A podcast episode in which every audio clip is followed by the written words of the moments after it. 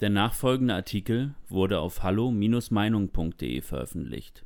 Für illegale Migration ist immer Geld da, für Corona-Hilfen nicht? Von Niklas Lotz, Never Forget Nicky. In Deutschland zeichnet sich schon seit Jahren ein politisches Muster ab, welches die eigene Bevölkerung bei der Verteilung von Ressourcen konsequent nicht mehr an der ersten Stelle sieht. Wenn es darum geht, Gelder innerhalb der EU zu verteilen oder weitere illegale Migranten aufzunehmen, ist die Regierung von Angela Merkel schnell zur Stelle und hebt die Hand. Wenn es um essentielle Bedürfnisse der eigenen Bevölkerung geht, wird jedoch immer schnell klargemacht, dass man dafür echt nicht die nötigen finanziellen Mittel hätte. Angela Merkel hat es wieder getan. Sie hat etwas kommuniziert, was eigentlich nur als ein Satz von vielen gewertet werden könnte. Die Botschaft ist jedoch ähnlich gewaltig wie damals die von ihrem Wir schaffen das. Diesmal meinte sie, die Corona-Hilfen für Betriebe wären auf Dauer nicht finanzierbar. Ein Paukenschlag, wenn man bedenkt, dass große Teile jener Hilfen bisher noch nicht einmal ausbezahlt worden sind und nur sehr bürokratisch überhaupt erst zu beantragen sind. Es ist schon ein starkes Stück, dass Angela Merkel hier von erschöpflichen Möglichkeiten des Staates spricht. Natürlich, die Corona-Hilfen sind eine gewaltige Last und im Endeffekt muss dafür jeder Bürger mit seinem Steuergeld aufkommen. Wenn man aber bedenkt, wofür die Bundesregierung unser Geld seit Jahren verschleudert, dann wundert einen diese Aussage schon sehr.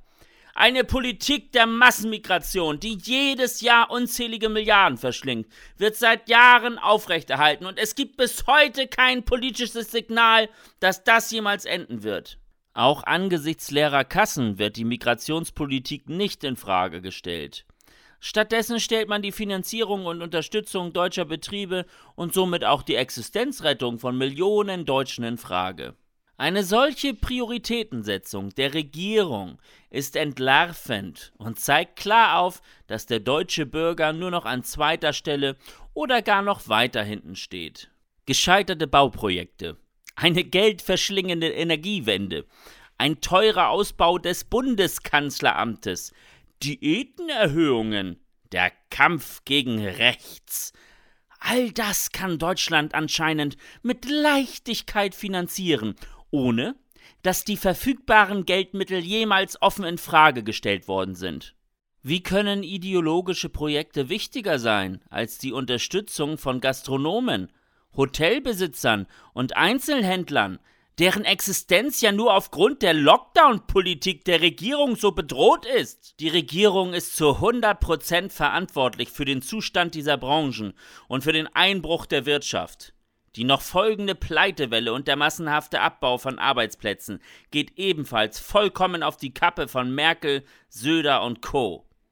Öffentlich wird immer wieder kommuniziert, Corona wäre schuld, aber das ist faktisch falsch. Die überzogenen Lockdown-Maßnahmen der Regierung haben beispielsweise die Gastronomiebranche zerstört, nicht etwa das Virus selbst. Mit Hygienekonzepten hätte man Restaurants auch am Einklang mit wissenschaftlichen Erkenntnissen offen lassen können. Die Regierung ordnete trotzdem die Zwangsschließung an. Man darf Politiker die Verantwortung für ihre Entscheidungen also nicht auf Corona abschieben lassen. Sie tragen diese selbst. Offensichtlich möchten die Politiker aber gerade eines nicht haften für ihre Handlungen. Sich gerne als angebliche Helden und Krisenmanager feiern lassen, das geht immer. Verantwortung für alle die verursachten Schäden übernehmen, das ist selbstverständlich nicht erwünscht. Alle Appelle, den Lockdown nicht länger fortzuführen, stoßen auf Granit. Stattdessen kommuniziert Kanzleramtschef Braun, man müsse sich sogar auf einen Lockdown bis März einstellen. Dass damit der letzte Sargnagel für unzählige Betriebe und Selbstständige eingeschlagen wird, nimmt man in der Regierung wohl einfach schulterzuckend hin. Dass man nun auch noch die Finanzhilfen für Betriebe offen in Frage stellt, passt also leider allzu gut ins Bild. Wenn es um die Interessen des eigenen Volkes geht, dann sind die Ressourcen angeblich immer sehr schnell erschöpft. Unvergessen bleibt, wie Angela Merkel eine Solidarrente für das eigene Volk wegen angeblich zu hohen Kosten blockierte, jährlich jedoch weiterhin Hunderttausende illegale Migranten nach Deutschland einreisen ließ und auf Steuerzahlerkosten versorgen ließ. Das Geld ist da. Das dürfen die Bürger dieses Landes nie vergessen.